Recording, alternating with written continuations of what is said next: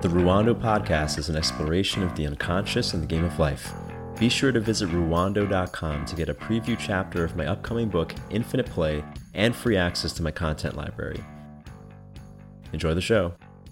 I saw some similarities in the magician archetype episode and breaking social reality constructs. So I just want to explore that connection and see where it leads.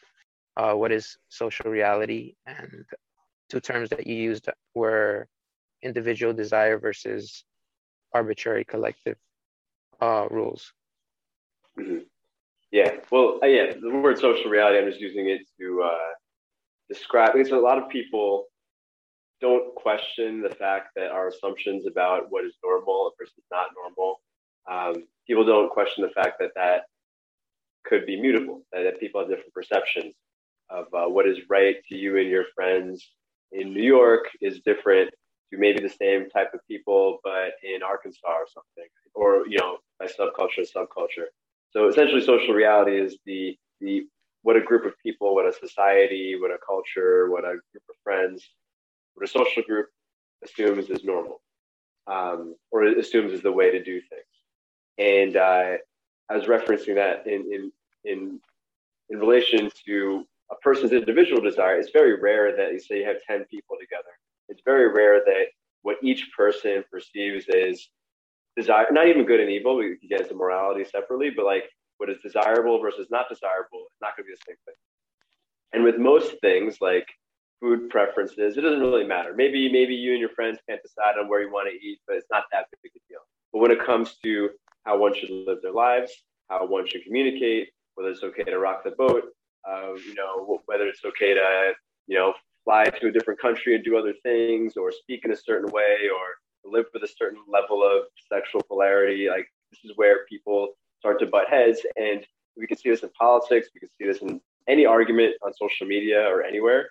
People will fight to maintain that their reality is the objective reality.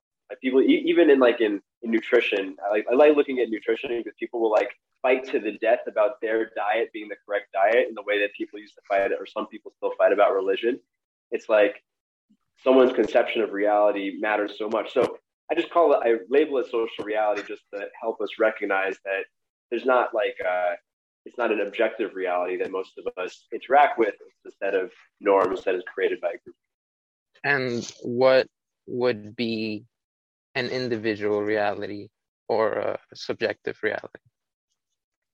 Uh, well, they're all subjective, but individual reality is what you perceive as what you perceive. I mean, even down, I mean, when it comes to opinions, it becomes a little more obvious. But uh, you remember the whole uh, "what color is the dress" thing from a couple years ago? Yeah. Like, you know, it's like even that, like even our eyes, which we think we, we assume vision is subjective, but even our eyes, based on the makeup of our eyes, I think it's like your ratio of rods and cones. Even your eyes can see the same image in totally different colors, like two different realities. Like I'm experiencing it as blue, you're experiencing it as gold or whatever. Like that is possible. So if, if that is possible, just consider how much is possible when we're trying to perceive something that is not physical, like the way a, a government should be, or the way that relationships ought to behave, or the way that someone should treat you know, people should treat each other. I mean, this is where um, just recognizing that everyone essentially has their own reality and we do our best to merge them for the sake of group recognition. Okay, so it's safe to assume that everyone has uh, a fair bit of differences in their reality, whether it be physical um, through how they see color or how they perceive the world through their belief systems. Um, yeah, I mean, the color thing obviously is not that uh, consequential, but like, yeah, we all have different beliefs and it's not like it's not that we, even we should assume it it's like it has to be that way. Like there's no way that two people have exactly the same physical structures or environmental upbringing or wirings or hormonal balances that have them perceive uh, ethics in certain ways. Like this is different from person to person. And, and we should i think the, the most like brotherly and compassionate thing is to recognize that we all see the world differently. We all we all have our individual reality where we're experiencing stimuli, and our brain is like recreating an image in our mind of what we think reality is. You know, like um, if you take psychedelics, you can realize how how uh, mutable that is. Like just your perceptions can change about like what physical yeah. stuff is.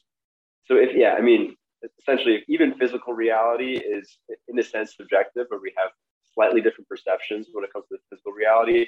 Obviously, when it comes to abstractions and ethics and beliefs, of course, is going to be very different.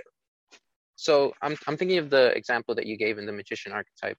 When a man has a desire, um, and he lies to himself that he doesn't have that desire, uh, he has cognitive dissonance because it's Mhm. it's his individual impulse that he has a disconnection with, and that affects his creative process. Would you consider that tension or something else? Uh, well, I would I call it low resolution or low fidelity. You know, like I mean, the, the principle you're sharing is like you want something, you're too afraid to go after it. To get over that cognitive dissonance, you have to convince yourself that you you have to convince yourself of a lie. Like, oh, I'm not into this. I'm not into that. Like, I didn't actually want to go for that thing. I'm not actually upset that I didn't get that opportunity or whatever it is that you know. And by lying to yourself, the only way to make up for that, the way I like, is like you have this lens on reality, and the only way to make up for that, like you're basically you're trying to say like, oh, this thing in front of me, you know, uh, I don't know, like you're trying to convince yourself that this is not a pen, this is a pickle. So the only way you can convince yourself of that is if you make your lens super foggy, and then you can be like, oh yeah, this thing that I'm holding is a pickle, right? I mean, maybe it's a silly example, but it's like uh, when you lie to yourself, that's what you have to do to yourself to, to get over the fact that you lied to yourself, essentially.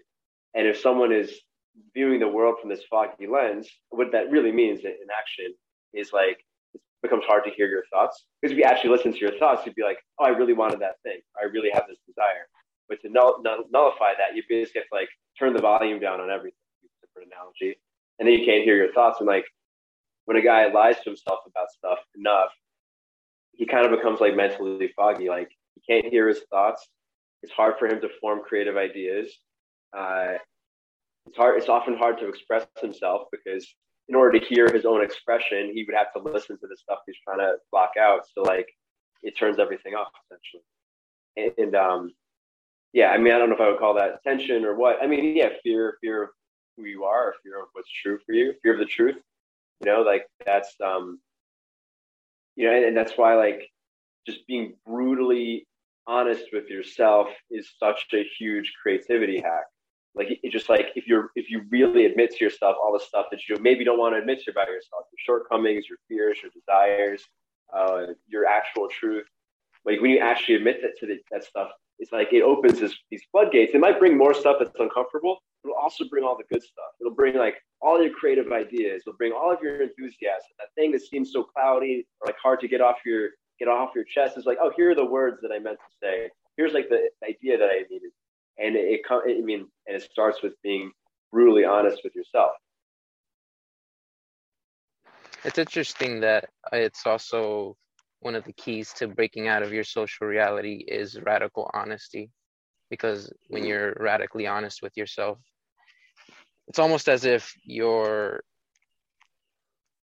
making your reality the dominant reality and i mean everyone's own reality is their dominant reality but you're focusing more on it than you are focusing on other people because you're i Mhm. like i like the term increasing the resolution of your reality Yeah, i just i found that connection very interesting how um in order to be an effective magician and have self-expression you have to you have to be uh, Clear. c- clear and radically honest with yourself and then yeah, it's the sa- it's the same with um, breaking out of social reality constructs yeah, yeah. I mean, because you think like everyone's got their own personal painting of the world, right? Uh, from the magician side of things, like being a creative person, like, like if your if your painting isn't clear, then you don't really have a picture. Like there's no fuzzy pictures that are beautiful. But also, if you want to ever invite someone into your reality, if you ever want to be like, hey, look at this awesome way of viewing things, or like, look at this cool way we can be, or you know, hey, let's let's not be ashamed of ourselves, or maybe like let's do something more in compassion or love, or whatever whatever your message is to the world, whatever you think is good to bring other people into. Let's stop hating each other or whatever. Um, you have to be clear in your reality. Like if you're trying to present someone, hey, look at my painting instead of yours, but yours is all fuzzy. Like no one's going to want to join you in that reality. and that's why a lot of people actually their rea- people's personal realities very often isn't their own. I mean, a lot of people go along with group realities and like they don't even really know what their own reality is in the sense of like what their real desires are, what their real opinions are about things. It's like they're they're so afraid or, or so unclear because they clouded themselves earlier in life. They just jump on with whatever the dominant reference group is, like whatever their social circle or whatever their community is into, and they just assume that's the truth. A lot of people just assume that. A lot of people have been trained from childhood to just go along with whatever. Um, but inside, deep inside, they they have subjective perception, and that's where the creative, creativity comes from. That's why creative people often seem as rebels, seem like rebels, because you know it's kind of you just think like, what are the odds that someone's absolute personal truth happens to match up with their truth of their city, of their of their church community, or their family? So like, like the odds are infinitesimally low. So very often, mm. someone who's like really true to themselves ends up rebelling not because you have to be a rebel, but because they're they're actually being true to their reality in spite of whatever is trying to be imposed on them.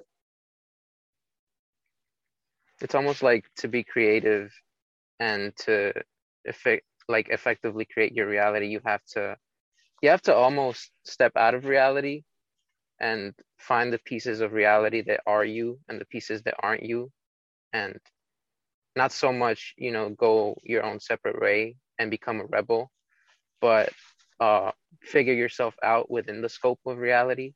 Because yeah. um there has the scope of social reality this is why the term social reality social i think is important because like step outside of the dominant social reality you're around and figure out who you are right yeah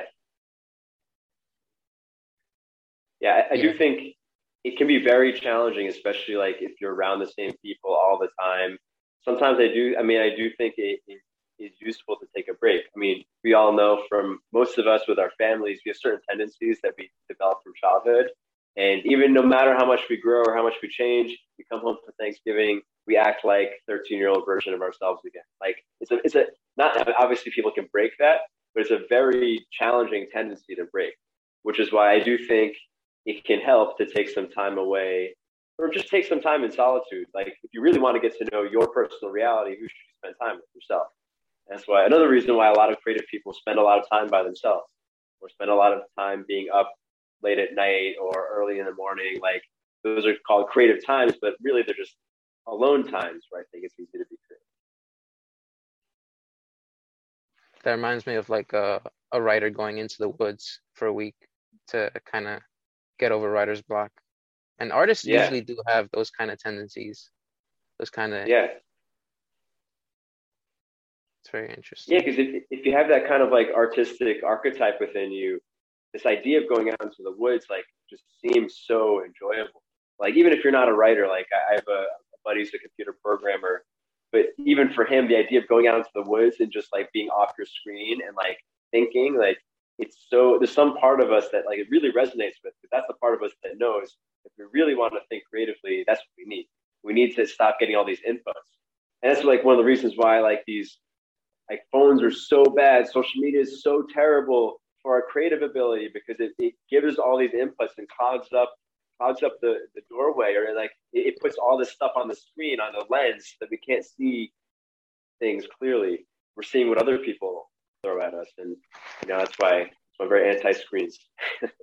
yeah, and uh, social media is just um, if you ever go on social media, I feel like it's uh, it's more it's more relevant for people my my age in my age group. I noticed that um, they get their thinking from like Twitter posts, and they'll use that as like a news source, and it's it's more like you're just taking someone else's belief and like there's nothing that's that's what we do. There's nothing wrong with uh, taking other people's beliefs and agreeing with it.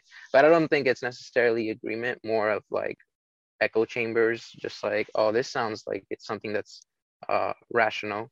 Let me just post it yeah. up but and, and like the, the, one of the issues with social media or like electronic media is that it comes in in such a high volume it's like a lot of people before social media would get their information from newspapers and maybe all of their opinions came from newspapers the way you said but you can only read so many newspaper articles in a day.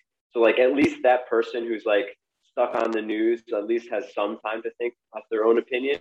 But with like Twitter, with infinite scroll, it's like you can consume so much information. You can consume like 200 news articles in a few minutes in, in terms of like stimuli. Like when do you have time to think for yourself? When do you have to time to like come up with your own opinion? Like it just doesn't give you time. It doesn't give you space. Yeah. It's great to listen to other. I mean, we're, we're making content right now that I hope people listen to, but I hope that they pause it or they stop and they actually think about it for themselves instead of like, you know, just letting us think for them. That's not that's not cool. Yeah. It's not good for them. It doesn't matter if our ideas are good.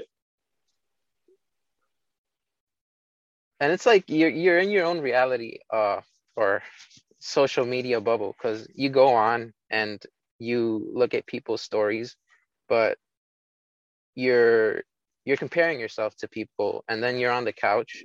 Meanwhile while other people are looking at your stories they're also in the same position but you don't see that. Instead you see the stories Yeah. that they post the good times the bad times even with your own profile. Like uh you have pictures of you achieving something or going to a cool place or doing something. It's like there's there's there's almost an image of yourself that you're crafting for the public but it's like it only exists in your head because someone scrolls past your picture they'll probably spend a couple seconds on it and then on to the next. And it's like whatever intention you had in mind it's almost like a game because you're you're playing it and what it does is it gives you dopamine and it it makes your it makes you feel the same emotions you would feel socially i feel like because you Yeah. you you're interacting with other people and it's more of a like uh the But minus the validation comes through, oxytocin. like yeah you get the dopamine, but you don't get the oxytocin of real connection. The end, of having like, like those things are supposed to come together. Like they're this chemical cocktail that we're supposed to get together. The dopamine's great. It's not supposed to come like it's supposed to come with some other things sometimes. And like when we get dopamine without the actual connection, that our oxytocin receptors end up starving and we feel lonely. And uh, you know, those people on the couch, like yeah, it is a game. It's like they're both trying to impress each other with stuff that they only did a, a minimal amount of time just for the photo. Meanwhile, they're both by themselves, alone, maybe not as happy on the couch. It's been challenging for me because, like, my business was- used to, I used to post a lot, and it used to be tight. I used to I used to get a lot of opportunities for Instagram, but now, like, I hate thinking of like I need photo ops, and like I when I do have a cool moment, I really don't want to ruin it by taking out my phone. like, there's some cool thing. I mean, that cool things happen to me every so often. You know, like not I mean not the most, but, but like sometimes I'm like, oh, this is this is actually a great moment to share and show people how great my life is. But like then I then I ruin the great moment of my life that I'm trying to show. It's like you can't. I mean, not to say that you can can't have both in some form, but it's really hard. And like the most impressive Instagram profiles are obviously you know on photo shoots and stuff. It's not exactly what it used to be, but um, you know some people use it well. But yeah, anyway, I've been on going on this ongoing thing Yeah. with it personally. I think everyone has a struggle with it. It's uh it's it's it's it's it it has uh the lure of like social interaction, like social media, hence the name. But it's not not exactly social. It's more like in your head social. Yeah, and actually, I, I think, and I've been hearing this, like people closer to your age, a lot of more people are recognizing how bad it is for you. Anyway, we don't have to keep talking about social media, but like, I do think we're gonna. I'm, I'm hoping we see a backlash of like more younger people being like, we don't want to be on phones and live real life. It is it is true. Um most people most people in my age group at least, I noticed that they they it's almost like an attachment to the persona that you have on social media. And it's to the extent that if you're going to communicate with a peer from my generation i think your generation uses facebook. We use instagram. We look up people on instagram. Uh, we even message on instagram. We don't really use phones. It's like it's like all encompassing of like your friends your it's like your entire social life is just there on that app Yeah, but anyway yeah, and it's tough. Like when I when I was single, it was like the greatest tool. It was like the greatest tool. I, I can't I can't deny the fact that it was a great way to display all my positive qualities in a way that makes me really seem interesting to women I'm just getting to know. Like I can't deny that. So I understand why people are using it. I'm like very glad to not be single and not be tempted to, to post whatever value value displaying value signaling things about it. But it, was cool. It's like and it's just like meeting people is fun, like you said, and meeting attractive people is fun, and meeting interesting people that you wouldn't otherwise meet is fun. So I, I can't deny that there's something to that. It just comes with a cost, obviously. Mm-hmm. And the cost can get high, especially with the yeah. lockdown. I feel like a lot of people geared towards just more screen time, more being on their phones. Of course. At least people around me. So I got the idea of tension as the word to use from the magician archetype episode. Um, you mentioned the role of morality in making magic and how morality can get you attached to shoulds and you start shoulding yourself and you start uh, making yourself feel like you should be this idea that you're currently not and so you're not being honest with yourself i was referring to that uh, clash gotcha. yeah of yeah i mean part of like creativity but also self-love if you want to call it that uh, is being real with everything that's within you which is you know which is the dark stuff, which is what we talked about last time. Like being real with whatever dark impulses you have, being real with the predator that's in you, being real with the prey animal and the little bitch that's within you, like just being real with everything that's in you and not trying to slice things up with like, you know, because that's what morality does. That's what morality does for society. It's like, this is good and this is evil. And if anything that's evil about you is not, you have to pretend like it's not you. And it always creates some sort of uh, dissonance in someone. It creates the tension. It's like, uh, yeah, I mean, when someone tries to cut out part of themselves, they, they feel incomplete. And um, so, yeah, should is always like somehow self limiting, the word should. A lot of things are conditional, like if, if you want to be successful, then then get out of bed, but it's not. Anyway, I mean, it's a bad example, but uh, yeah, morality is a way method of controlling people. Yeah. Have you read the book uh, What to Say When You're Talking to Yourself? No. It's uh it's this book on self-talk and um he gives a really good uh, explanation of should and why you shouldn't use should in your self-talk because when you're when you tell yourself that you should do something uh there's no actual intention to do it you're just telling yourself the I should be doing this but your mind recognizes that you're not doing it. Um, so yeah. a better a better phrase would be I am or I can or I there's a there's a specific phrase that Choose. follows up with. Okay. Was yeah, I don't, I don't know that book, but I like conditional statements because it puts everything into clear clear language. Like a lot of people when they argue, it's like, oh, you should be this way, or men should be this way, or this people need to do this, people should do this, but it's like, who says under whose under whose framework? Like, what if what if I don't want to, you know, what if I, you know, you should go to the gym. Well, what if I want to be fat? Like, how could you tell me I should go to the gym? How do you know what I want? But you could say, if you want to lose weight, you should go to the gym. Fine, we can agree that's like an objective statement. Perhaps at least it's something that can be proven or disproven. But if you just say you should blank or I should blank, it's kind of an empty, it's like kind of a meaningless statement. It doesn't really say anything. But conditional statements like are very, you know, precise. It's like this is these are the causes and effects, and you can choose to follow them or not. And it's clear. Hmm. And um, yeah, I spoke about this. Yeah, because like, like there's this guy I was speaking. I don't know if you caught my episode on um, how to be attractive.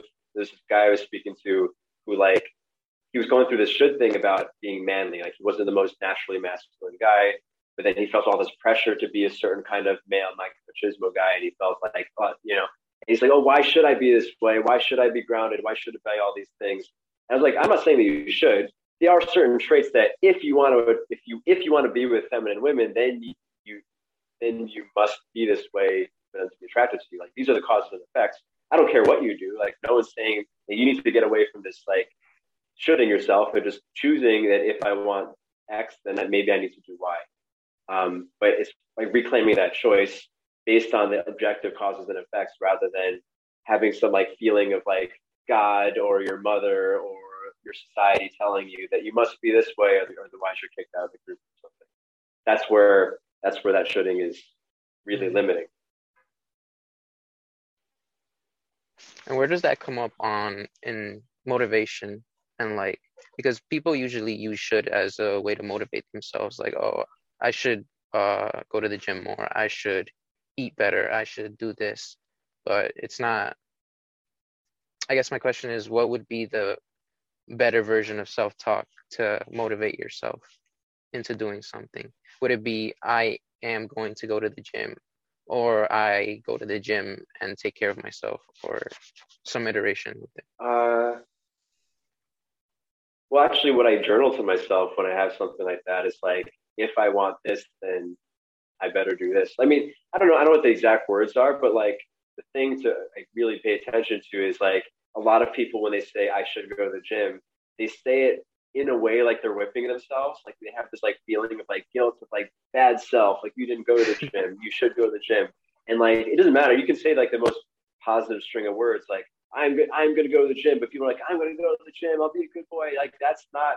That's not. Uh. It's, it's like that feeling is limiting. Like you're you're like reinforcing this self image that you're weak as opposed to like I'm choosing to go to the gym now. And um, you know, sometimes if you have a tendency to bitch out on things or go in the opposite direction of your intention, which is true for all of us, unless we're born perfect. I mean, again, with that realm of control, like you have to be fierce with how you think, right? Like the moment you think, I'm gonna, I'm gonna, you know, skip out on my resolution again, as they always do. Like you have to be fierce with that thought even before the action happens. Otherwise, then of course you're going to go in that direction.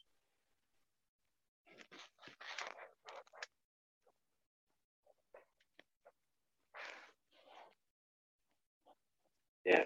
You have anything going on like that? You want to talk about it if you want? I'm just curious. Um, not right now, um, but I'm very focused on uh self-talk and how it impacts my life.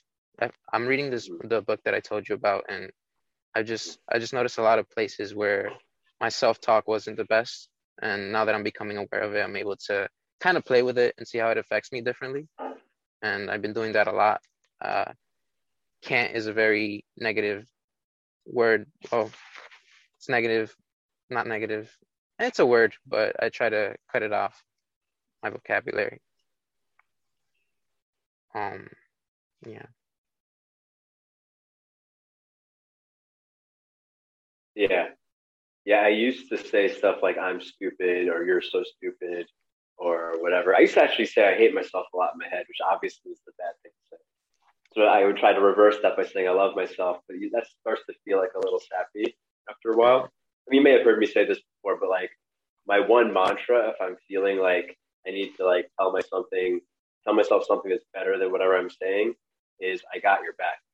Like you know, I just say this to myself whenever I feel like feel ungrounded or feel like I'm thinking stupid thoughts, like I got your back. We're gonna figure this out because it's not it's not yelling at myself. It's like I'm here to support you, self. We're gonna get out of this mm. wrong direction together, or like or this challenge that we're afraid of. Like we're gonna figure it out together, as opposed to as opposed, it's supposed to shaming myself or shaming. You know, a lot of people like they met they they ruin they they disconnect from their own positive faculties. They disconnect from their creativity, from their motivation, from their passion. They disconnect from all the things that would help them overcome challenges by yelling at themselves. So that part of themselves obviously doesn't show up.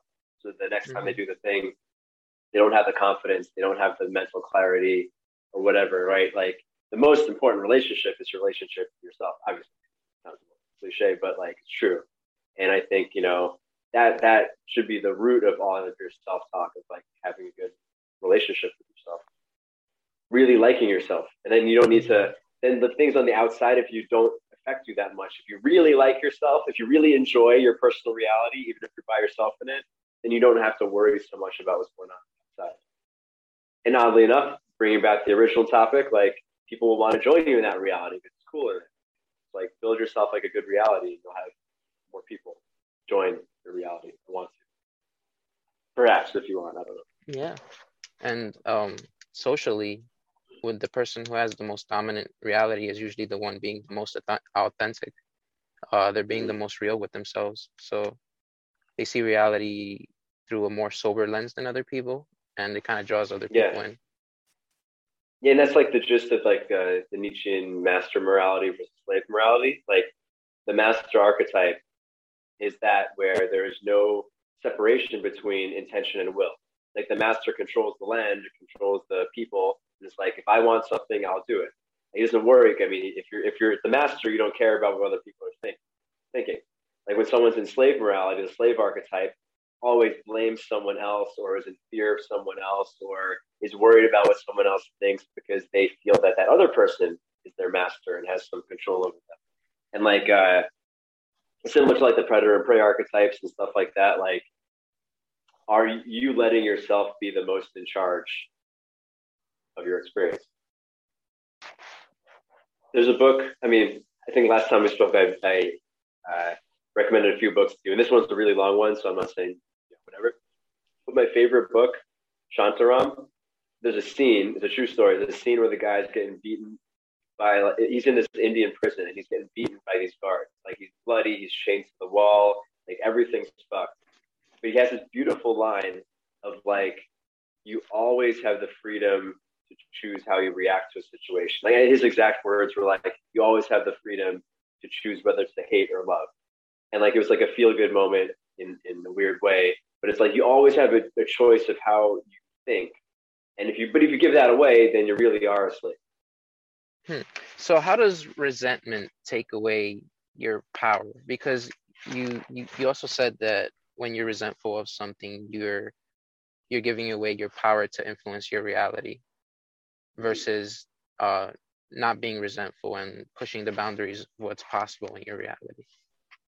Yeah, I mean, it's similar to what we're saying is like if you're resenting someone, there's an assumption that they have control over your experience, right? Like you're blaming someone from something they did to you, or you're jealous of someone, or like, I mean, resentment means re-feeling a feeling, re and then sentiment feeling.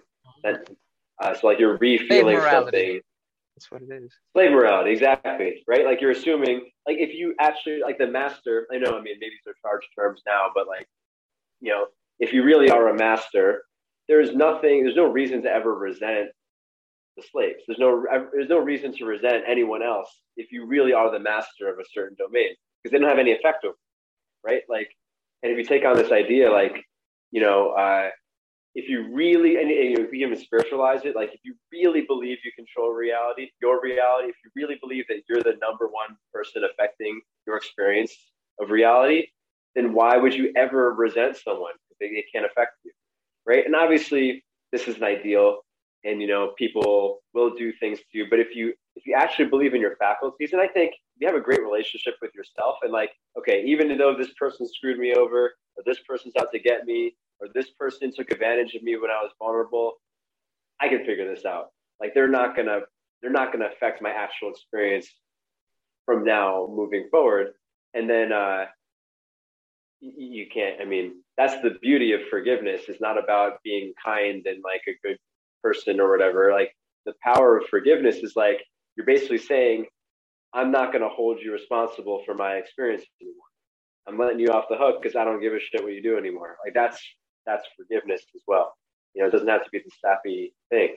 You know, um, Jesus probably has some good line about it, but it's not coming to mind.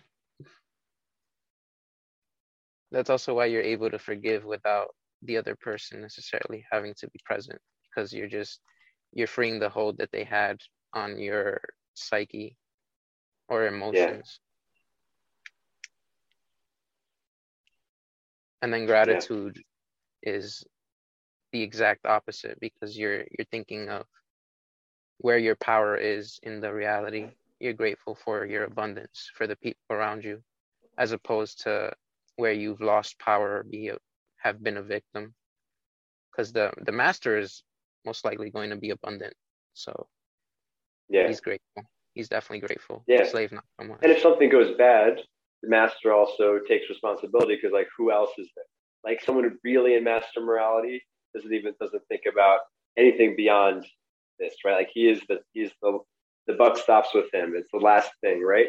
So it's like uh, if something bad happens, it's on him to figure it out. Like there's no room to complain. Who's he going to complain to or about? Like he's at the top of the pyramid, so he just has to deal with it. And when good things happen, he can feel pride in that because he probably has something to do with it. It's like it's just a more pleasant. Yeah, it's it's, it's the abundant reality. I want to share a spiritual view. Um, sure. So tension is the cost of living on Earth. Um, is that because tension never really goes away? Um, it's always there. It doesn't matter how much self development you do. It's part of polarity. It's part of just being a human, interacting with other humans, and having emotions. So, but the more we challenge and step into tension, the more we expand into ourselves. Because your tension often reveals false expectations appearing real or fear or limiting beliefs that you've had. Because lim- some limiting beliefs do cause tension. So the more we step into tension, the more we expand spiritually. So then the more we expand then the more dominant our reality becomes. And the more we're able to kind of step out of and see social norms or social reality, and the more we're able to be a magician because we're becoming more aware of all that we are as we expand by stepping into tension. Yeah. That's kind of a spiritual take that I uh, yeah. Yeah. Came. And to, to go through that path backwards, kind of like there's a lot of tension in just going against the social reality that you're in. I mean, it's a natural tendency of a group to challenge you, which is why it feels. I mean, that's how that's how social realities coalesce because it feels kind of weird and not so good to go against what people think or go to do what people you think people are going to judge you for. Right? That has a lot of tension in it, and that's like one of the ways a lot. That's the way a lot of people stay small, never really live their lives. Mm. Just that fear of social reality. So, um, yeah. And, of, and then once you break free of it, yeah. And for someone who would be in that in that um trying to work on themselves and self development, they would be at first you would feel way more resistance and tension trying to uh, break out of that uh, break out of staying small but then as you start to break out it's almost like you gain momentum and it just becomes easier. At least from my experience in life i noticed that yeah. when i was uh, first trying to kind of establish boundaries and learn how to tell say no to people and um, make sure that i knew where my reality was and i was being honest with my compass i found so much resistance around me but as I progressed, I just found that it became less about other people and more about me and what yeah. I was I was viewing the world, what my beliefs were. It wasn't about what the other person did. It was how I perceived it and how I right. can kind of like use magic to to to change my beliefs and adjust them accordingly. Yeah. Because I became more more aware of like I don't even know what I became aware of. I think just myself and yeah, and you probably became my... aware of like the whole world outside of the fishbowl of what you thought was okay. It's like once you pierce out of that bubble, even if it's just like breaking a social norm or like the expectations of your reference group, like you're like, oh, there's a whole world out here, yeah. and, and that feels magical. Like if you didn't, if you thought the world was here and you thought there's nothing outside of the world, there's like, oh, there's another it's, like popping. I mean, I hate to use cliche, but to pop out of the matrix, you're like, oh wow, there's a, another world outside of that little world. Well, that real that little world is not something I need to take that seriously, right? If that's a smaller world, like if you knew this was a dream, if you knew this was a simulation, for sure, and you knew there's an outside world, right? And um, you wrote the word resistance, like it's just like resistance training with weights, like with, lift, with weightlifting, with strength training. Like you, you find a resistance that you can actually lift it feels like there's a lot of tension, literal tension in your muscles. It's hard for a while. It maybe wears you down you become stronger and that weight eventually becomes really light and not a big deal and then you can find a new challenge and a new resistance point. point and it's like that's that's essentially the path of growth um, emotionally same principle as muscle growth that's a good metaphor i didn't think of it that way but yeah yeah yeah and it's like you know i just think of myself and like what i thought was a really heavy weight like in terms like take shame for instance. I mean all of this can be related to shame like like what i thought was such a big deal now. Like i'm not that i'm shameless but like there's stuff that i'm happy to talk about and i don't even think about it. Like i feel almost no tension thinking about or talking about it but make make other people feel really embarrassed or really uncomfortable. And it's like wow i kind of forgot I, I, the other day I was speaking with uh, a guy. I was speaking with a guy who follows the podcast. Uh, I met him up in Thailand, and I was like just speaking about my cult experience, which I feel zero shame about. But it's my life. And he was getting so contracted. We were like in this juice bar, and it's like, oh my god, like people are gonna hear us. It's like, why are you? Why are you contracting? Like I'm talking about my life. Like, you have you have nothing to be ashamed about. Like, but like I, I can remember there was a time where like if I was speaking with someone was saying something that would that I would think other people would judge, even if I wasn't saying it, I would feel embarrassed too. And like that's like, you know, different levels of tension, right? I, I at one point that was a heavy weight for me. Now it's a really light weight. Like I feel shameless when it comes to stuff like that. There's probably other things I feel like I'm just I gotta be something so this heavy for me. But like that's kind of like the goal of uh, being free socially or becoming a magician where like you're really friggin' shameless and you can lift those heavy shame weights like they're nothing. Like that's not to say that you need to do weird stuff for the sake of doing weird stuff, but I mean, a lot of magical people and creative people, like they do weird stuff mm-hmm. at some point because like that's their way of breaking free. Like even in the four hour bot in the four hour work week, Tim, I mean, have you read it? I don't know if you read it, but like Tim Ferriss gives all these exercises at the end, and he has one where like he would say like he would go into a crowded area and just lie down and like pretend to be catatonic. I remember that word. I had to look up that word catatonic when I first read it. He would just pretend to be catatonic and like just lie there because of the fact it was uncomfortable and because of the fact it would train him to not give a shit about what people thought. It's a weird, it's a weird thing to do. I assume he doesn't do that anymore, or you know, but like doing stuff that's a little strange is very freeing. Yeah. It kind of reminds me of the um the whole Aleister Crowley thing, how the a lot of the rituals kind of shock you into reality and being sober yeah. into reality. So it's like he's doing that and he's shocking his belief or whatever belief he was trying to work through by doing that because it's very yeah. ridiculous. It's very embarrassing. So it forces you to kind of step into yourself a little bit. The same thing uh, yeah. that you said earlier of traveling, um, just going to a different place. Um, uh, you kind of get out of that fish bubble, fishbowl, because uh, yeah. I live in Brooklyn, and my a lot of my growth didn't really start until I moved to Stony Brook for college, and I was in Long Island, and I was just experiencing all these different types of people that weren't necessarily Brooklynites. That um, yeah, there's just an entirely different culture in it. It helped me put things into perspective a lot better. Yeah. I wasn't stuck in one worldview, so that was good. Um, definitely a lot of um,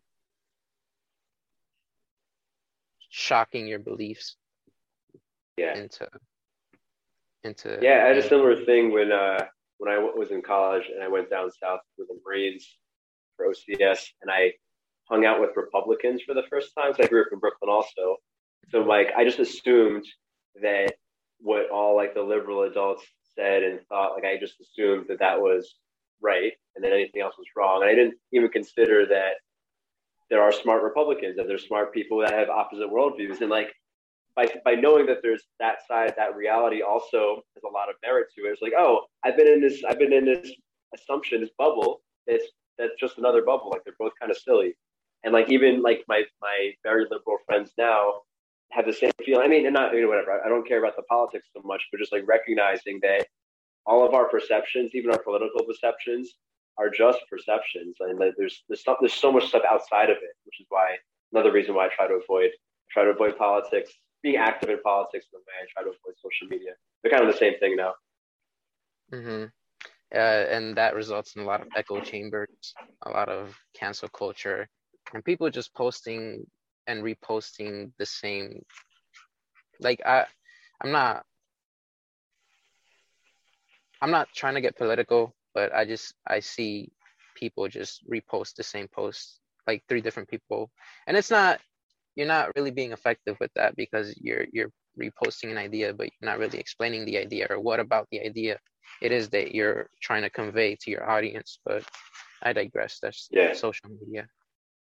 Yeah, and social media is designed to show you a confirmation of what you think. I mean, whether it's through ads or like if you click on a baby photo, you're going to see all baby photos. Like uh, if you click on a political thing, you're going to see all things that match that opinion. So if people look at their social media feed, if people are spending hours a day on Facebook or whatever, and or Instagram, and all of their feed is exactly their opinion on things. They're like, ah, yeah, you see, you see, like everyone thinks like me. everyone else is crazy. Like everyone thinks like me, but like that's been curated, just like just the stuff that fits your reality, because that's just going to keep you on on Facebook. Like it's designed that way. So you know, like I think social media, I mean, is exposing like how subjective things are. Anything else going on? Anything else? Uh, oh, did you read? Um, did you read uh, Women? I, I think I recommended two books to you, right? Yeah. One. Uh, one, but you also recommended War of Art a couple of times, so I figured I'd pick it up. Okay, cool. Have you have you dug into either of them? No, I'm still finishing the what to say when you're talking to yourself. Okay. But I plan on you read one book at a time. Yeah.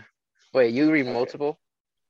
Uh, yeah, I don't know. I mean, I think, yeah, I don't know. I, I think I've made a lot of connections between things by reading different books on different subjects, like even a fiction book, and, and like not always, but when you see a pattern, like when you're reading one type of book, like a science book, and then like a philosophy book, and they, they mention the same thing, that's when I personally I feel like, oh, a light bulb comes off. It's like, uh, you know, a light bulb pops up, like, and that doesn't always happen, but I feel like that cross, that cross mental cross training hmm. has benefits to it it's also my personality to want to do a lot of things.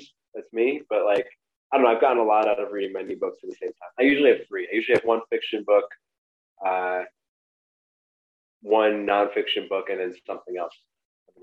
Topic, either fiction or nonfiction. It's like uh, reading Olympics right there. That's pretty great. Well, it's just you alternate and like whatever you feel like reading that day. you know. True. Yeah. True. Reading uh I'm very sometimes I don't feel motivated enough to read my book, and so I don't finish it as quickly as I wanted to. Um, but I did yeah. read the first uh, pages of Women, and I was like, wow, this is really like raw, and I wanted to like jump into it. Yeah. But I don't know. I have OCD with like I have to finish one thing before I start another. I would challenge you just to maybe break this part of your reality, just to see if maybe it's actually fun to switch back and forth. Because maybe you they didn't feel like reading your your thinking book for a moment, but you read the Bukowski book and it feels really good, and then you get bored with that for a second, and then you know, then you read other pages, whatever, you know, pages, more pages, whatever. You get what I'm saying? And yeah, like maybe I'm definitely fun. gonna try that. Yeah. There's also um, uh, yeah. There's the there's a little trick that I use. Just like whenever I read, I try to envision scenes in my head and just it helps with retaining information. I don't know if you have any like little idiosyncrasies that you use for reading?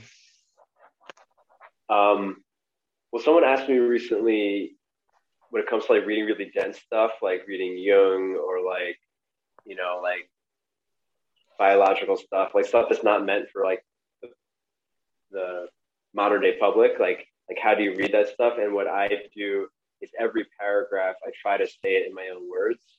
Like if I'm reading like a, a, a paragraph, you know, because especially in the in the late 1800s, early 1900s, they all wrote in these really long because they had long attention spans back then. They wrote in these really long sentences with a lot of words and commas and stuff, and they're also writing for other intellectuals.